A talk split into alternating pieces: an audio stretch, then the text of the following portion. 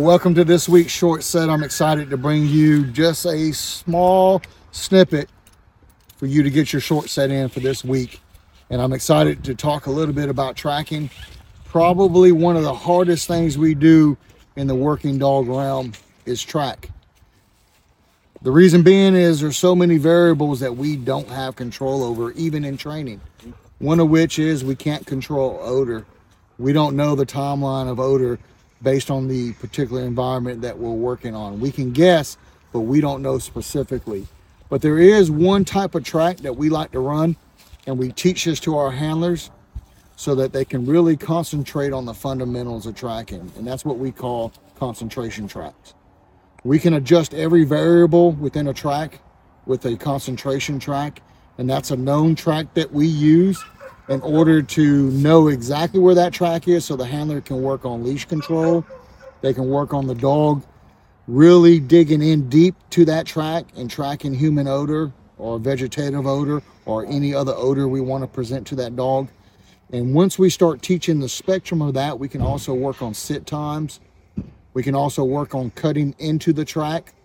But again, that's that known track that we can really hone in on the very specifics of tracking. And this is an example of that. I'm going to have Boyd run this. And for those viewers that may not be watching a video on YouTube, uh, I'm going to explain verbally on what he's doing. So now he's already laid the concentration track, which is that known track that he knows where it's at. And he's going to present his dog, give the command, and present that track to the dog. The dog will automatically place his nose down Boyd will control the track with his uh, hands, making sure he keeps his hands in a tactical position and then control the track fully. He also placed a turn in this track so he can also see how the dog responds to the turn and how far the dog may pass the turn and learn the dog's negatives, which is the behaviors that the dog tells him when they're off the track. So we'll let him get started. So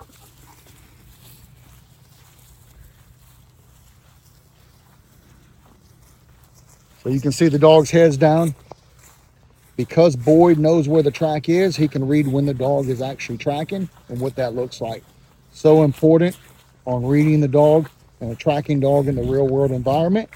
And so this gives and affords that opportunity for Boyd to read that behavior. He then can also feel it on the leash. I talked in a previous session about the three ways to read a detector dog, tracking being part of that detection that detector dog set, or at least one of the areas of detection.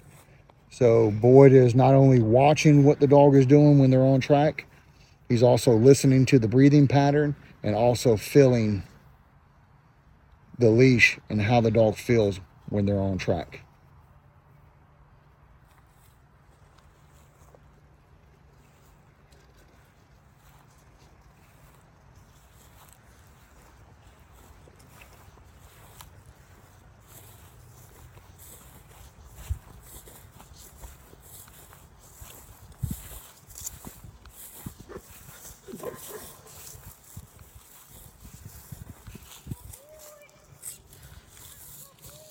On this particular track, we left a toy at the end of the track as to not utilize airborne odor at all. So it's all ground scent that the dog's tracking on this particular track. The other important element that I want to mention, guys, is don't forget to incorporate all the elements into your particular track, right? So the other things that you may not have seen on the video that this handler's working on is his hand position. And that's very important because we go off muscle memory in law enforcement. And what is muscle memory? We, we talk about our office space or our, our workspace, uh, as some of my military trainers talk about. And uh, that workspace being right here in the center, center of the chest. Again, creating muscle memory, I can leave from the center of my chest and go straight to my weapon. I can transition to a rifle uh, so I make many movements, muscle memory movements from the center of my chest. So even in his tracking, he's taught to keep his hands in the center of his chest. So don't forget the minute details that go into making you a great handler. Oftentimes we forget that in training. And we just go through the motions of tracking, go through the motions of training, but we don't concentrate on those small details. And even those small details matter, especially in a stressful environment. We want to go right back to our muscle memory and condition that and condition our bodies to work within that muscle memory in that muscle uh, memory space, if you will. Uh, and that's why we enforce that even in our tracking element.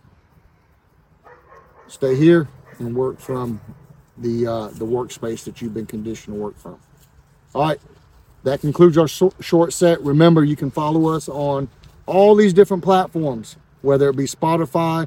You can find us on Apple Podcasts and even on YouTube Podcasts as well.